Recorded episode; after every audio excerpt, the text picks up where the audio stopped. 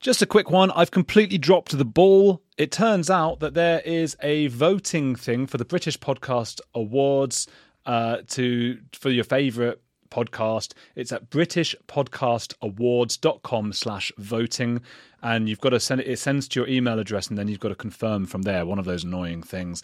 And also, the, everyone's saying there's prob- there's problems with the website, so you have to refresh it sometimes. So if it goes a bit funny, try refreshing it, doing it again. Maybe, you know, do what you can, but I would very much appreciate your vote. It's the Listener's Choice Award. Again, that's british podcast awards dot com. They hate me there because I once sent them an email criticising the way that they uh, did their votes and stuff, and the kinds of things that were, I know that sounds really mad, and it was a bit mad, and they didn't even reply to me after that. We had been going back and forward.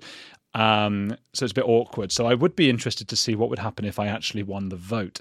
So it's the last day of voting. I didn't even realise about it, but I sent a thing out on YouTube already. Lots of people have already put in their vote, so I know I've at least got a few hundred there, and I would very much appreciate you guys in the audio podcast to go to the British... No, just british podcast awards dot com slash voting and put your name in. You've got to, you've got to search for On the Edge with Andrew Gold and then put your name in. I'd very much appreciate it. Thank you so much for your support.